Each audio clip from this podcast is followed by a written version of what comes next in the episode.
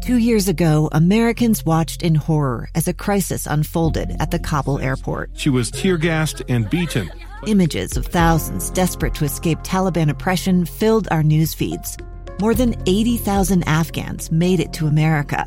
But the story didn't end there. It was very cold. There was no power, no heat. Who would help our newest neighbors?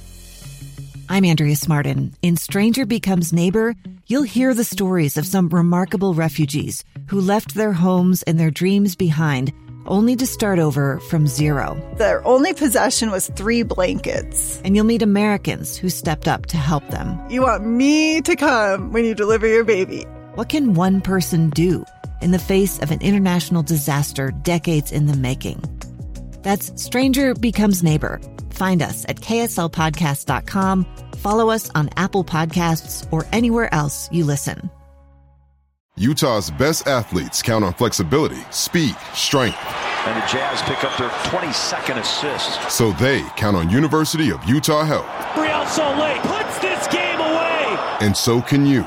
Leading doctors, a world-class environment, award-winning innovation, care to be great. 14 unanswered by the Utes. University of Utah Health, caring for Utah's best and yours. Schedule your appointment now at uofuhealth.org slash care to be great. You're locked on to Hans Olsen and Scotty Chin Chin Chin. That's right. Yeah! On 97.5, the KSL Sports Zone.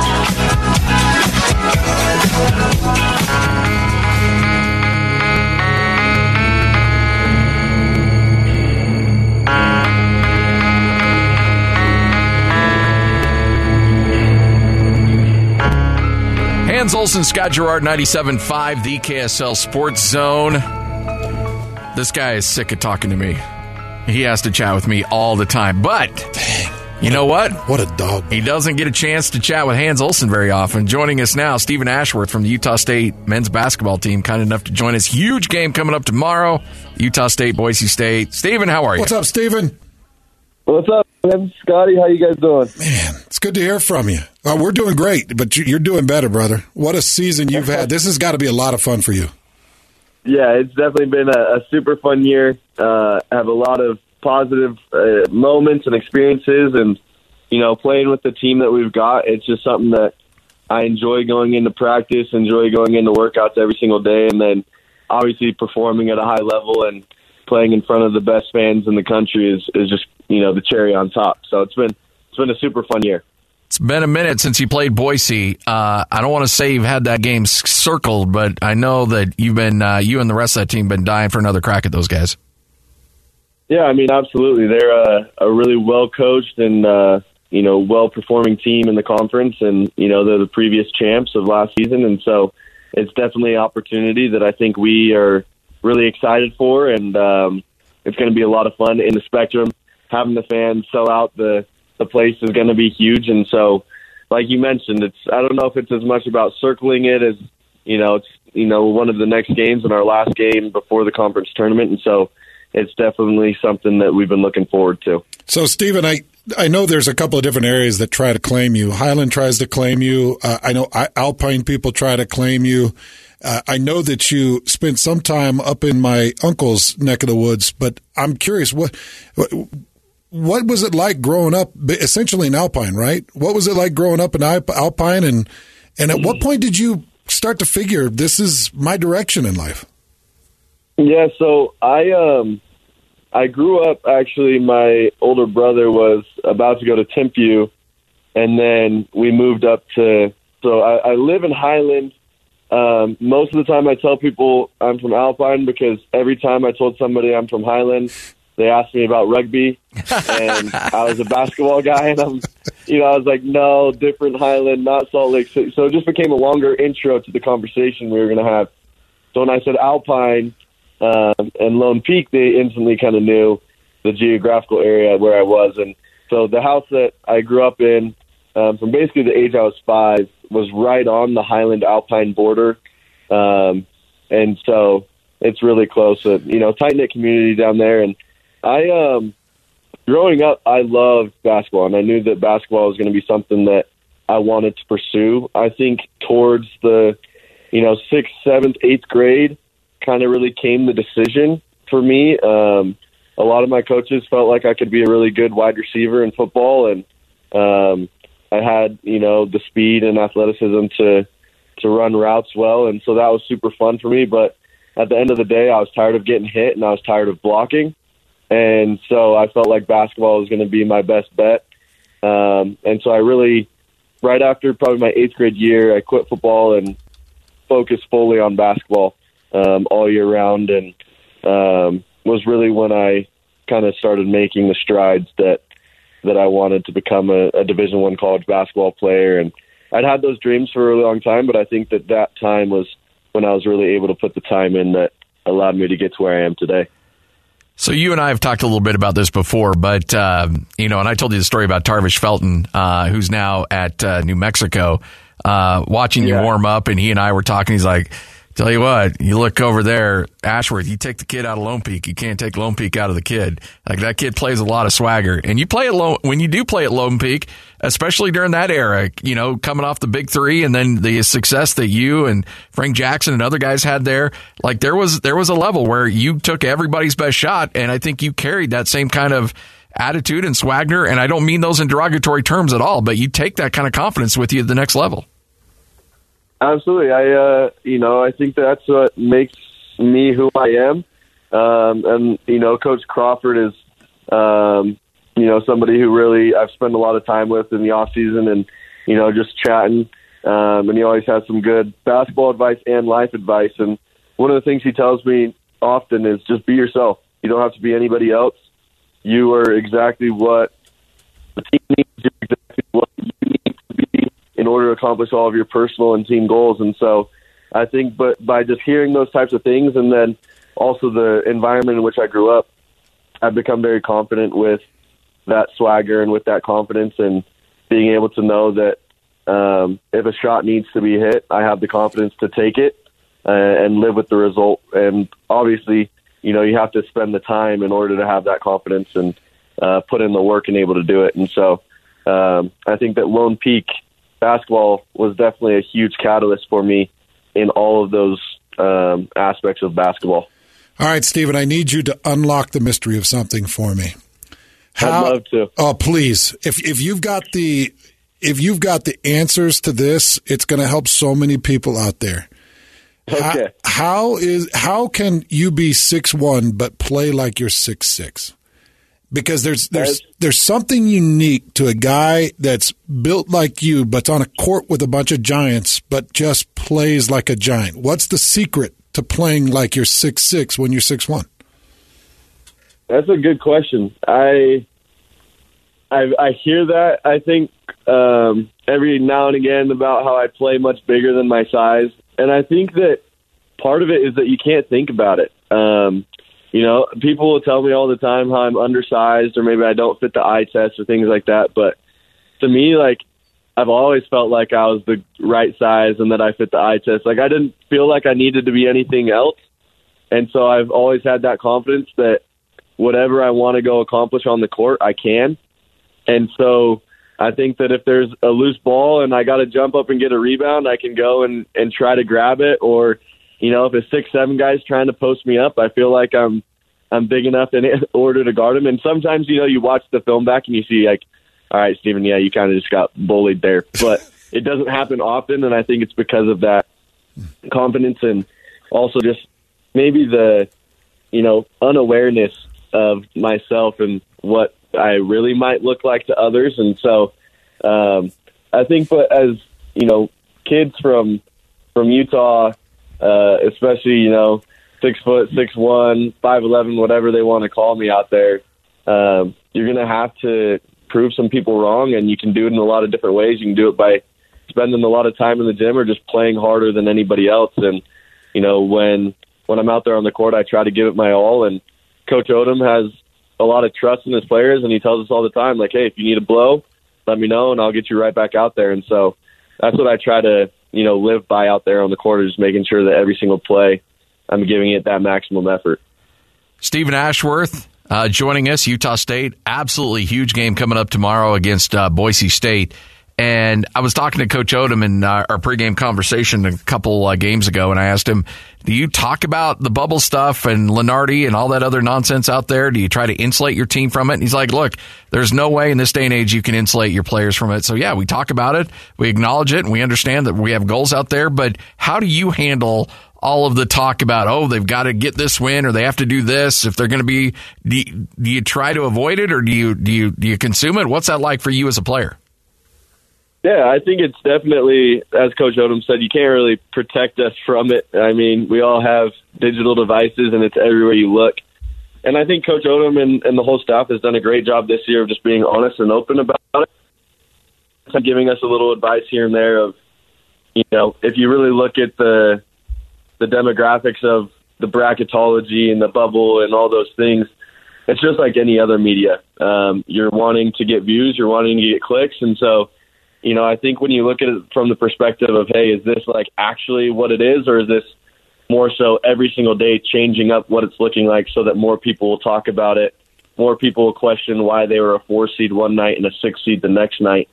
Um, and studying marketing myself, I totally understand that, and it makes a lot of sense to me before Selection Sunday why there would be a lot of buzz and hype around the bubble and different things because it is the greatest event in sports with March Madness, and so you want to create buzz about it. And so personally, you know, I'm really confident with the resume that we've built. I think that the metrics are in our favor, and I also think just the the raw talent and uh, performances that we've had are in our favor as well, as well as the fact that the Mountain West is one of the top five leagues in the uh, country. I think it goes to show with how well we've done this year and then we have opportunities still left at hand. Um, you know, one of the things that we talk about a lot and have confidence in is that no matter what anybody else says, we control the last three games of our season. And, you know, we can make it so that nobody else can decide whether or not we end. And so, you know, that's one of our goals. It's been one of our goals throughout the whole year is to win a Mountain West championship. And unfortunately, we're in a spot um, right now where we can't win the regular season title, but um, we're still competing for a, a high seed for that conference tournament, and then still have that goal to go to go win it down in Vegas. And so, from that perspective, I think w- the team has really done a great job of just focusing on improving ourselves and worrying about what we can control, and then let the uh, you know, I guess since we're in Vegas, we'll say let the cards fall where they may. so, Stephen, I got married in between my junior and senior year at BYU, playing football down there, uh-huh. And I know that you got married, I believe it was after your freshman season, right?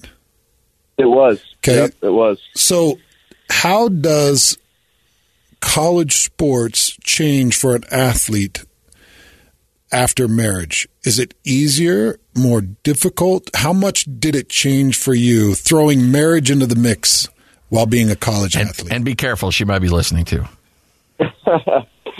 yeah. Um, I mean, in some ways, it's been a lot easier. Um, and I know she actually isn't listening right now because she's the breadwinner of the family. yes. Um, so was my wife so, too. She yeah, was. Exactly, she had to make right? the money. So yeah.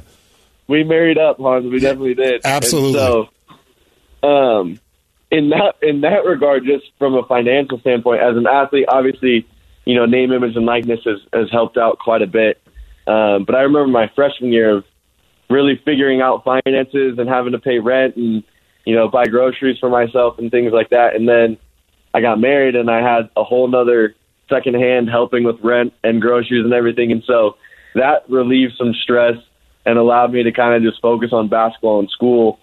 And another thing is that coming home from you know games, whether it's win or loss, it's just so much more enjoyable having somebody that you know is really in it with me, and I feel like we um, share our goals really well, and we're on the same page when it comes to um, all of those types of things. And she pushes me a lot. Um, you know, maybe when I'm talking down on myself, but at home, she reminds me of some of the things that I've accomplished and what, some of the things that I've said I want to go do. And she reminds me that in those moments, if I'm saying stuff like that, that that's not going to get me where I want to go. And so she'll get me out of those ruts and then she'll actually uh, kind of take me to the gym and rebound for me and, and those too, which has been a, a huge blessing to have, you know, somebody like Peyton who just supports me in what I want to accomplish. And um, you know, in a lot of ways, my goals has become her goals, and her goals has become my goals. And so, being married, I think it simplified my life in a lot of ways, and has allowed me to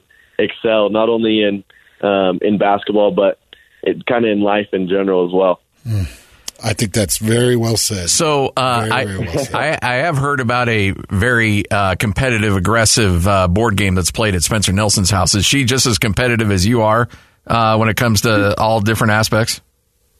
She is. She has a competitive spirit for sure. She's also a really, um, you know, she's a sweetheart. She has a lot of tenderness to her, and so she doesn't want to hurt feelings as opposed to where if I'm playing a game, I don't care if we're family and your feelings get hurt. Like I'll say sorry after, but in the moment, and she's much more aware, which I think has been good for me as well. But she's definitely competitive in the board games. Or she's a great pickleball player. She grew up learning tennis, um, and she did cheer as well.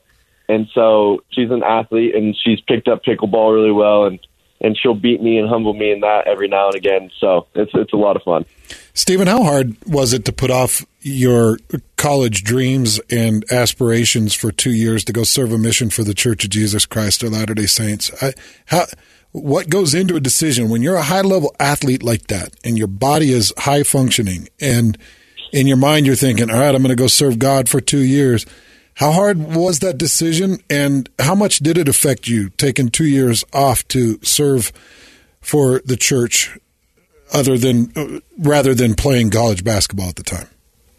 Yeah, um, it was definitely uh, a tough decision. I think it got tougher as it got closer um, with just the different things surrounding my future at Utah State with coaching changes and different things.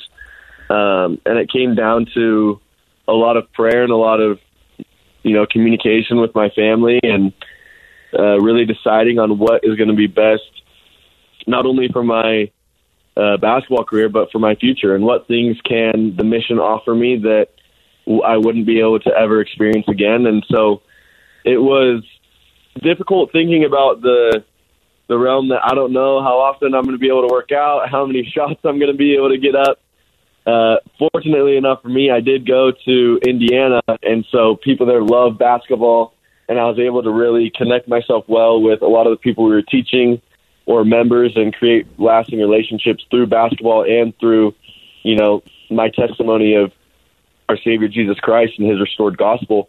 And so it was a, an amazing experience, and I was told in the MTC actually, uh, I was asked by one of the leaders and in an interview, what's the hardest thing about serving a mission? And I hadn't really thought about how hard it was to leave college basketball, but I opened up to him about how I left a scholarship and decided to serve two years. And, um, you know, it was a really uh, tender moment. He told me that uh, he believed that by me putting God first, God will then put me first in life and allow me to have success that I wouldn't have otherwise had without making sure that I had God first in my life. And so as I got home, I tried to always remember that.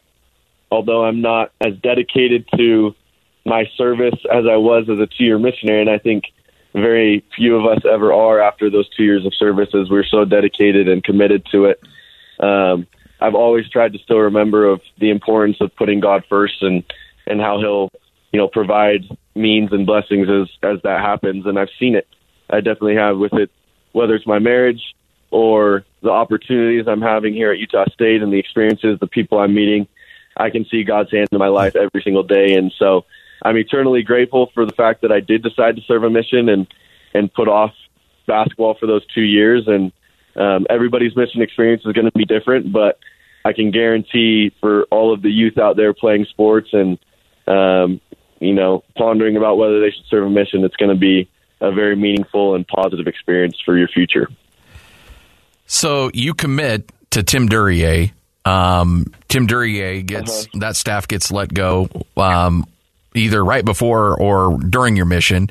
Uh, you come back and play one year for Craig Smith, and then he goes to Utah, and then uh, you get a new coaching staff in Ryan Odom. So essentially, you've worked with three different coaching staffs already throughout your career at Utah State, and you still have, I believe, technically still two years of eligibility left you you've had opportunities, I'm sure, in the transfer portal, and and I don't know if anybody would have blamed you, uh, considering all the upheaval that you've had to endure. What is it about Utah State and that university and that community that said, no, this is, regardless of coaches, this is where I want to play college basketball? Yeah, it's definitely been uh, a hectic time in some instances, but at the same time, it's the people. I think it's the relationships that I've built and the trust that I have in some individuals that I know have been here and will stay here. And um, I have faith in the fact that Utah State is a brand and an institution that I want to represent and I want to build. I think that a lot of the times when things like the transfer portal or name, image, and likeness offers or things like that get talked about, a lot of the things I think about is how, you know, 10, 20 years down the road, I want to be able to come back to Logan and be be an Aggie, and I want to be able to support the program and the institution and have an impact beyond just the, the few years that I've that I've had so far. And I think that some athletes lose that mindset with the transfer portal and all the different opportunities and experiences. Is that you know you kind of look back at your college career and then you think you know what where's my home what's you know what's my school is as opposed to I I really want to have an experience where um, you know I can look back at my my college and say you know I'm I'm an Aggie and so when it came down to different decisions or different coaching staffs or different things, a lot of it was, as I mentioned, the people. I think Justin Bean was a huge um, example of that for me after my freshman year. I was roommates with Bean when we found out Coach Smith left.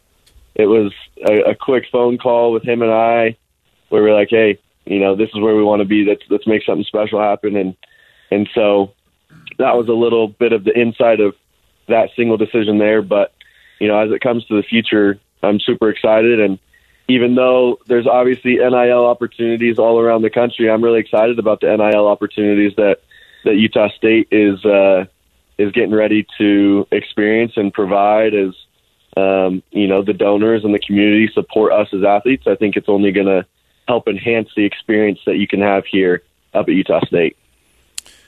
So, how I'm just trying to put myself in your shoes, and you've got the Mount West Conference uh, tournament that's coming up, and then you've got potentially the big dance, and you guys are right there on the edge of it.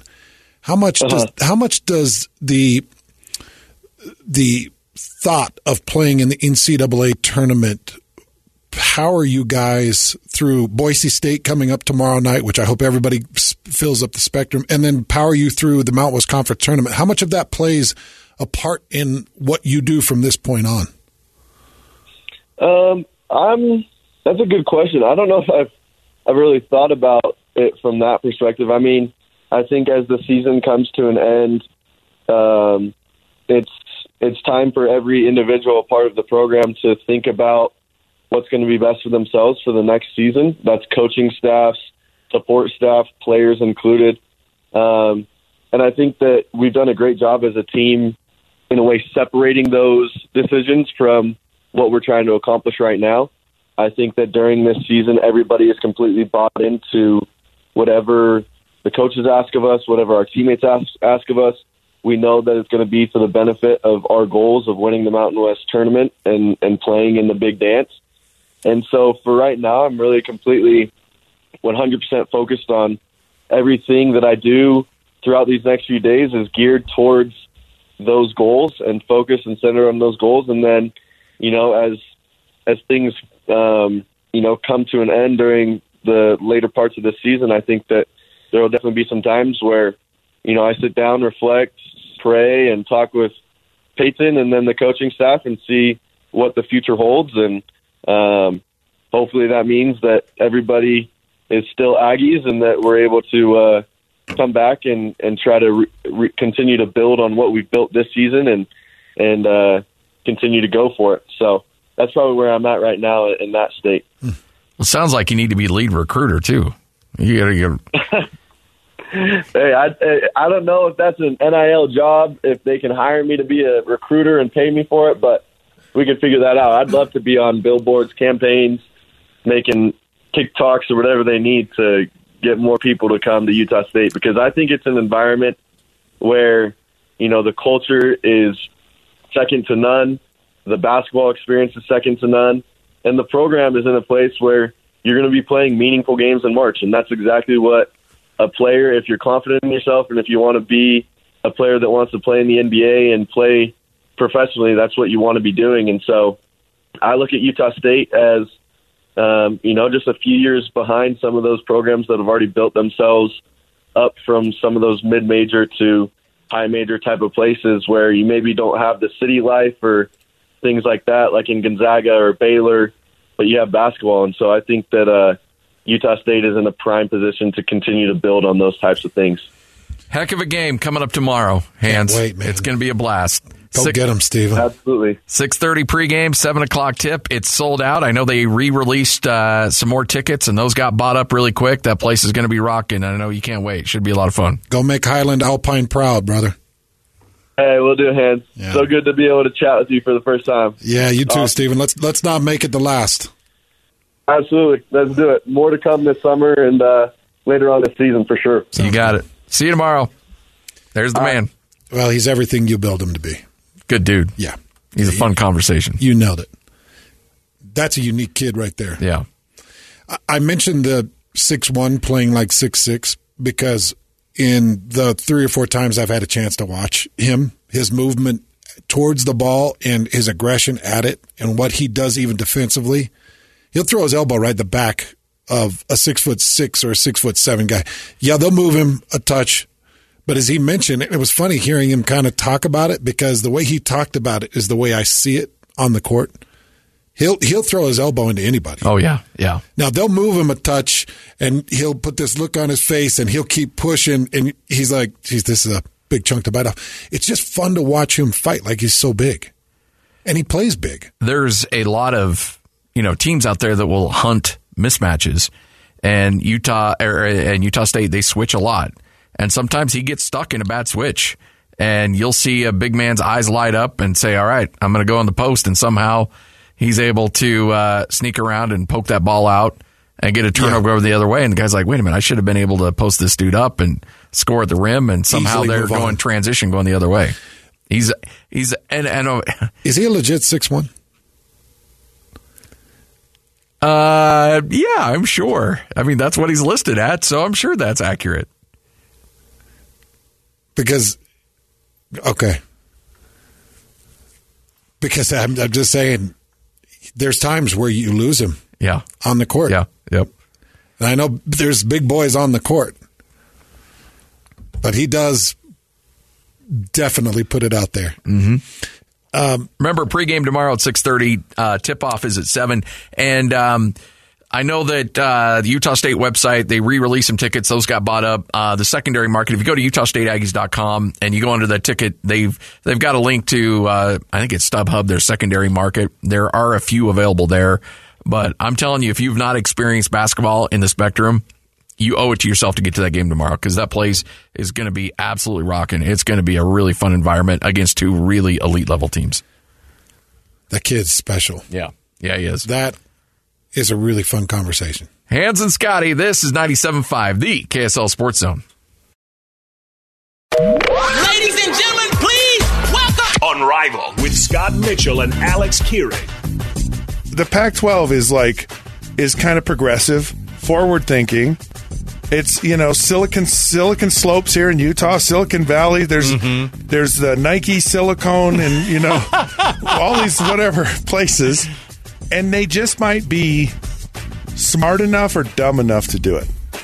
Like if there's a conference in the United States of America that belongs on a streaming service, it's the Pac-12. It's Unrivaled. Afternoons from 3 to 6. Presented by G2G Bars. Perfect for anyone who needs a quick, tasty, and nutritious boost. The 97.5, the KSL Sports Zone. I'm Dave Cawley, investigative journalist and host of the podcast Cold. In October of 1985, a woman named Sheree Warren left work at a busy Salt Lake City office. to meet her estranged husband at a downtown auto dealership. She never made it home.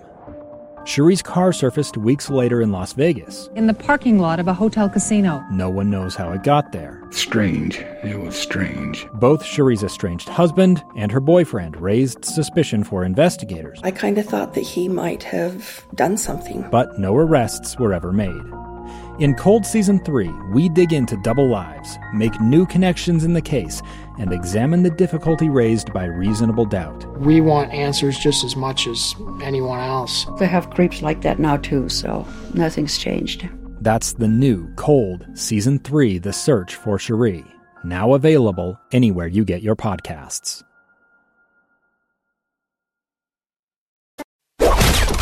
It's time to saddle up and talk about the winners and the losers. This is the good, the bad, and the ugly. Now, here's the good. Good, the bad, the ugly, right here on 97.5, the KSL Sports Zone. Hope you're all having a tremendous day. Good, the bad, the ugly. Brought to you by our good friends at Zerorez. Get those carpets clean the no residue way for $89.95. Call 801 288 9376 or schedule online at zerorezsaltlake.com or zerorezdavisweber.com. By the way, I got a text from our good friend Jerry Bovey in the middle of that inver- uh, conversation. Yeah. And uh, so I'll, I'll put this as part of the good. Um, there are tickets available on the secondary market, and also they will have a uh, some tickets available at the door for that Utah State Boise State game tomorrow. Really? So So you can walk up. so you can walk up. They will have. Um, I'm not sure how many, but uh, let's just say this: if if somebody wants to get in that game, they're going to make sure they get in that game. They're going to pack it. Yeah, it's kind of they're they're kind of in a weird spot too because Utah State uh, allocates a huge number of tickets to the student body, and those are free tickets. But the problem is, and, and the student body's been great. That this, I mean, the student sections. I'll I'll match up that student section with any student section in the country. Uh, the problem is, is that spring break is next week. And so after Friday, a lot of kids just go out of town because it's spring break and they're going to get out of town and go wherever. So tonight. So tonight, yeah, they're they're probably leaving tonight. And if they were me in college, you usually get a couple day head start on spring break. So you're probably left on Wednesday.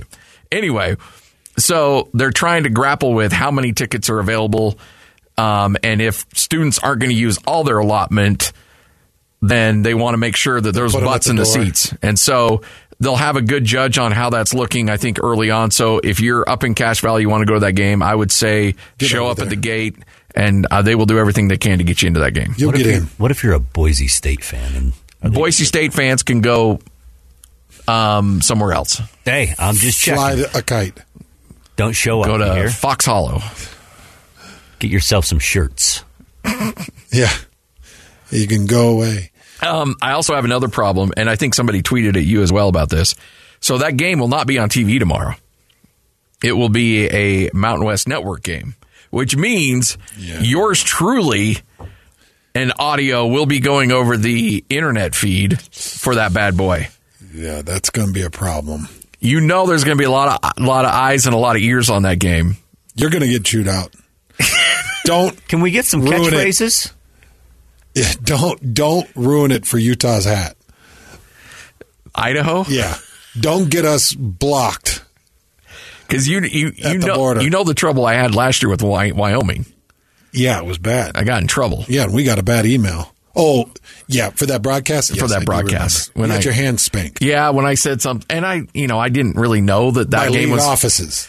Uh, yeah, there were many, and uh, yeah, Jerry had to be the deliverer of bad news. You know, when you say something along the lines of the best view of Laramie is in the rearview mirror, you probably shouldn't say that in a broadcast that's being watched in Laramie, Wyoming. Or you talk about the residents' you know dental hygiene.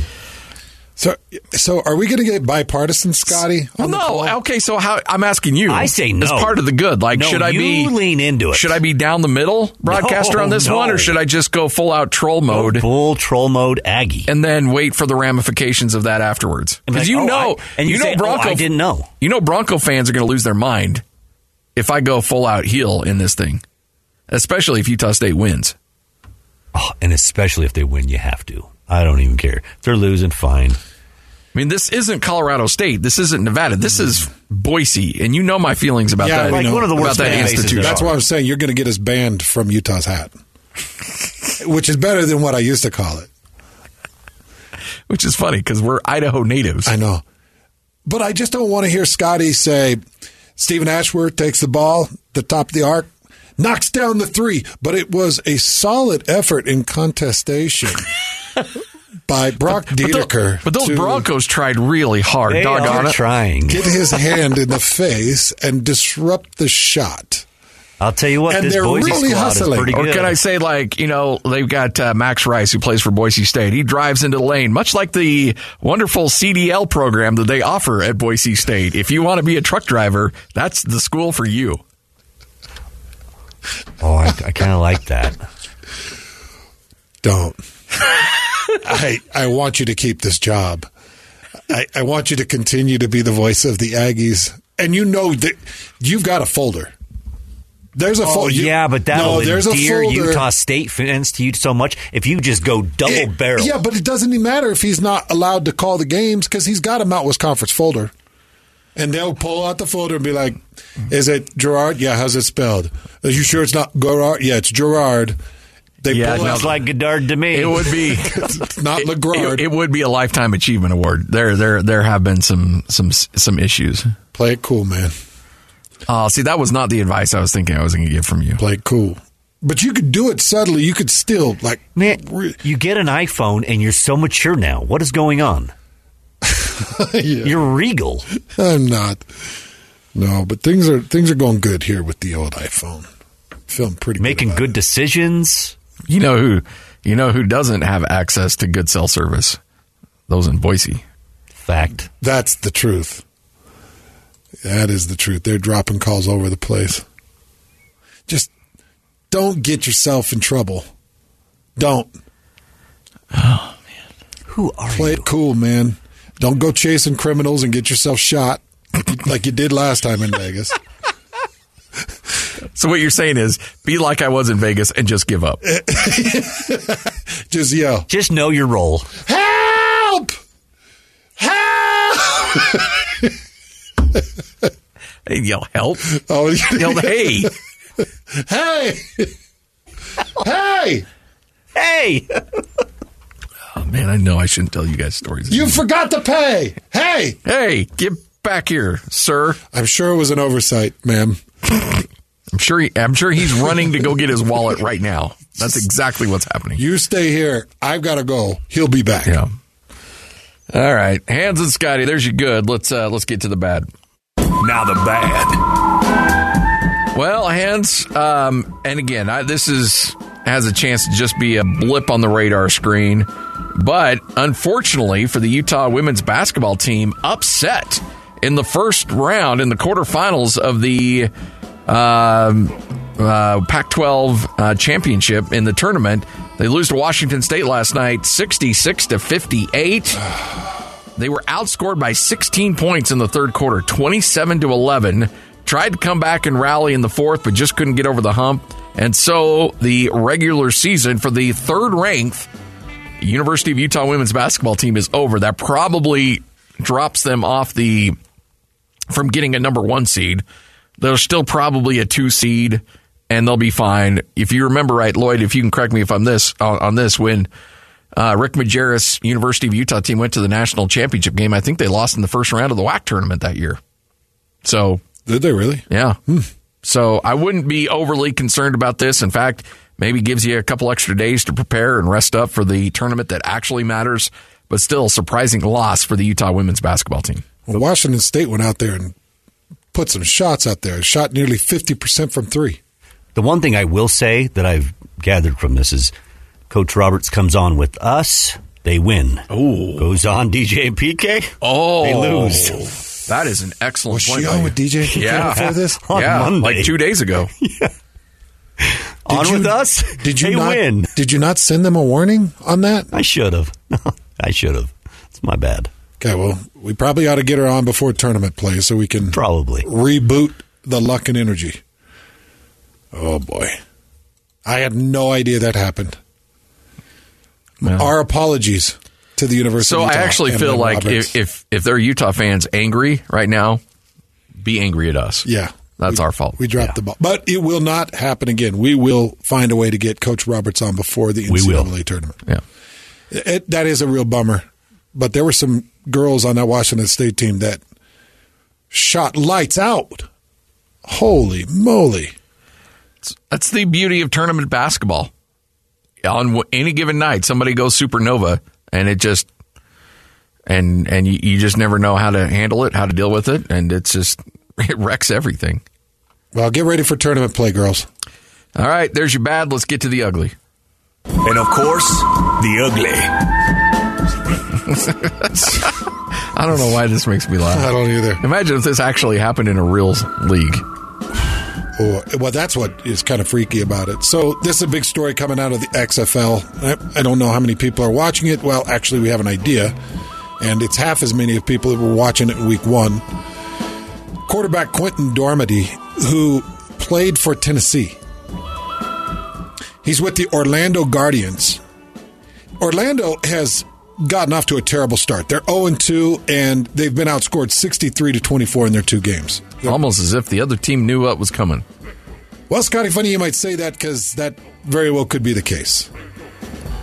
Turns out Quinten Dormady was giving the opponents plays from his own playbook and his team's playbook.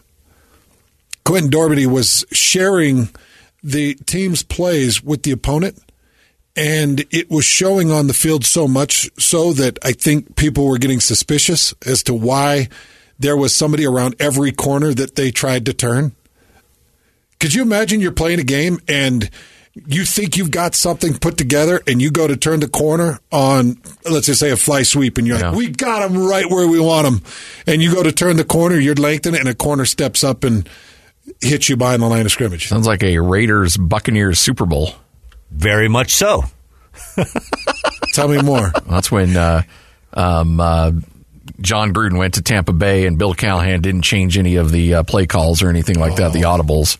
Let's calls of the line. The and he heard it and all. And you heard all stop, or not all stop, but, uh, you know, uh, who's this? John Lynch and Warren Sapp and those guys, like, they didn't change anything. We prepared for it and they did exactly what we, they thought. Oh, my gosh. No, we didn't have the playbook. We just had what they did in the past. Yeah and it made it easy. That's one thing that Peyton Manning had such brilliance in that area because he would make it look like you think you know what he's doing, and you hear the calls that you've heard for six years, seven years, and you're thinking, "Got him," and then it's not that. Yeah, and then you look like a real idiot.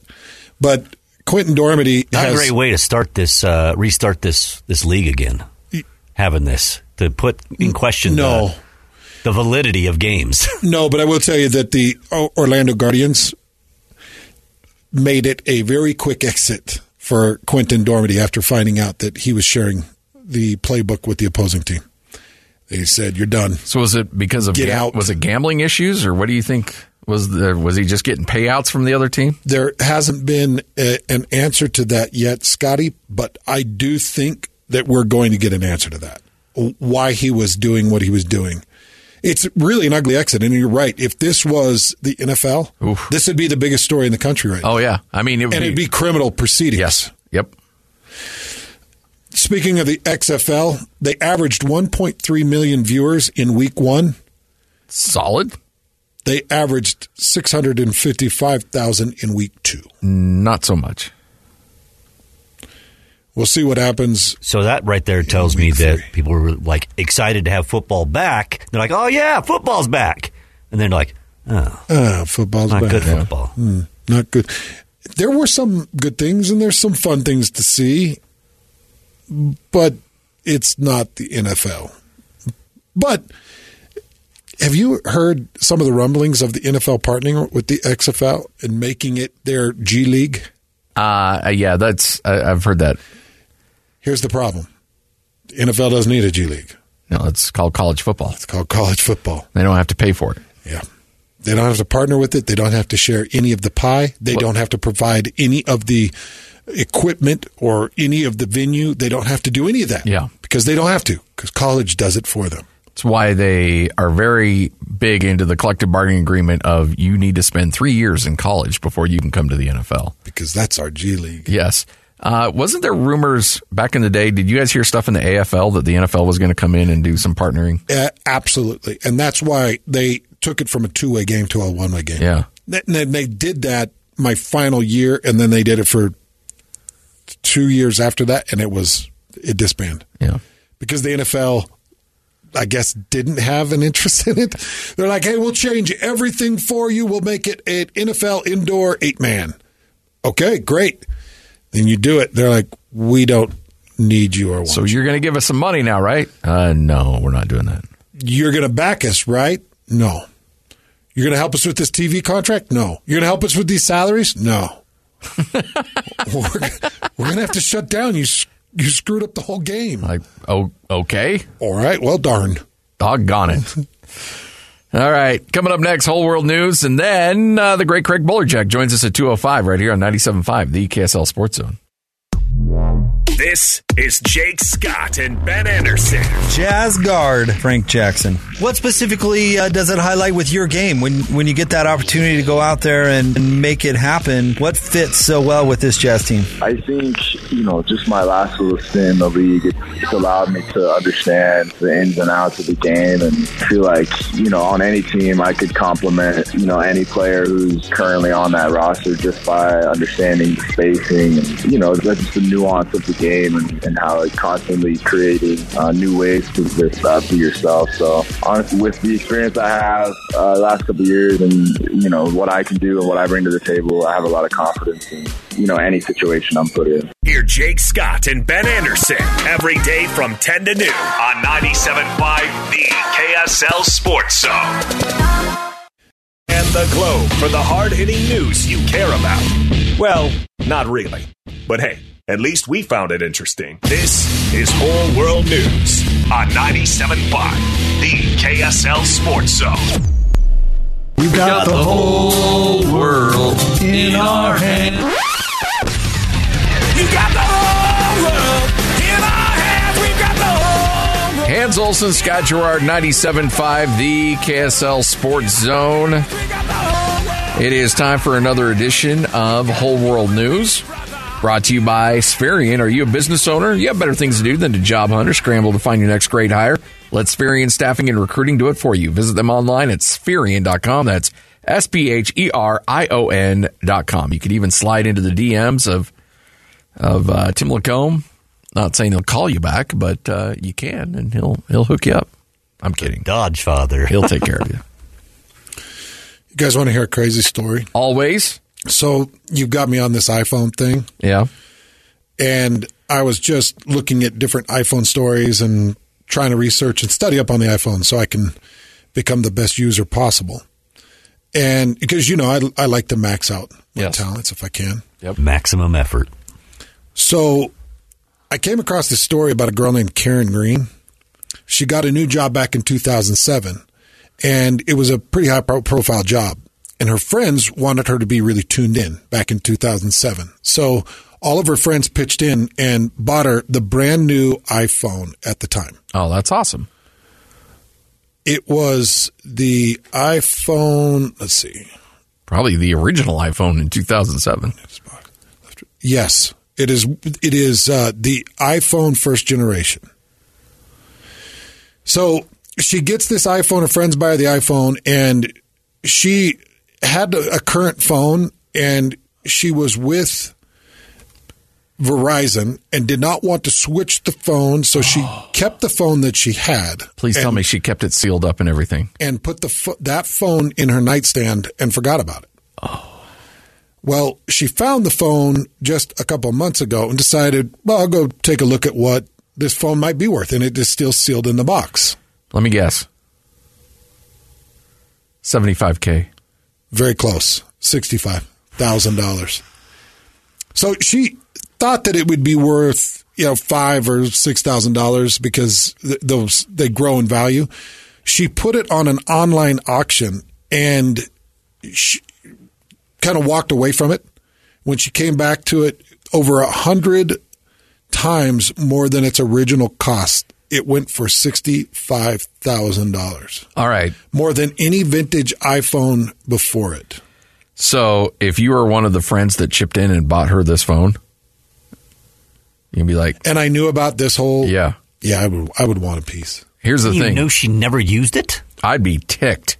And then she turns around and sells it for nearly 70 gur. I'd be like, hey, I, hey, hey, I get at least 15% of that. Yeah, because that's we a pretty. want Oh, you that you for would want fifty percent? Fifteen at least. Oh, 15. Yeah. I want. I'd want at least. Yeah. Give me ten grand for that bad boy. I think uh, a five to ten thousand dollar cut would be Because I'm upset because that's that was not a cheap purchase back in the day. yeah. And they all rallied around her and said, "Let's love you up and let's get you a good phone." She never uses it. That's number one. Ungrateful. She never uses it. And then she's like, "Oh, look what I forgot! A brand new iPhone. I'm going to sell it." Hey, look, I'm not blaming her, but here's the thing: I keep this very hush hush, and I don't tell my friends because now the friends are going to be coming and circling like But this wolves. this story's going bonkers. The original cost for the eight gigabyte model was eight gig, six hundred dollars. That's nothing compared to what they're going for Here's now. a quote from the auctioneer. To discover an original first release model from 2007, still brand new, with its factory seal intact, is truly remarkable. The great story behind it is just the icing on the cake. Bidding started at $2,500, ratcheted up quickly during the 27 rounds of bidding, and it eventually hit that $65,000 mark. the great story of how her friends like worked their butts off to get this phone for her, and she threw it in a drawer. Yeah, she did. She chucked it in the in the drawer. Yeah, it's pretty ungrateful. Uh, some of the notable features on the phone: it was a two megapixel camera, had a web browser, the iconic Had box a web browser. had a web browser, life size image of an iPhone with twelve icons on its touch screen. So the iconic box was a part of the sale. Yeah. because as I mentioned, it was in mint condition. So how is it? it would somebody buy it for seventy thousand and turn it on and try to activate No, it? they, they're going to hold on. I mean, it'll be an investment, honestly. Somebody will hold on to it, and I think in probably another five years, you could sell it for six figures. That is crazy. She put it. She said, "What's it going to be worth in 25 years?" So she's she's got a little bit of seller's remorse. Oh, I bet. I bet. All right. The great Craig Bolerjack will join us next. Who uh, I don't know if he's on an iPhone or he might be still rocking a flip phone. Not sure. And still cool. And still cool. Hans and Scotty, 97.5, the KSL Sports Zone. Two years ago, Americans watched in horror as a crisis unfolded at the Kabul airport. She was tear gassed and beaten. Images of thousands desperate to escape Taliban oppression filled our news feeds. More than 80,000 Afghans made it to America. But the story didn't end there. It was very cold. There was no power, no heat. Who would help our newest neighbors? I'm Andrea Smartin. In Stranger Becomes Neighbor, you'll hear the stories of some remarkable refugees who left their homes and their dreams behind only to start over from zero. Their only possession was three blankets. And you'll meet Americans who stepped up to help them. You want me to come when you deliver your baby. What can one person do in the face of an international disaster decades in the making? That's Stranger Becomes Neighbor. Find us at kslpodcast.com, follow us on Apple Podcasts, or anywhere else you listen.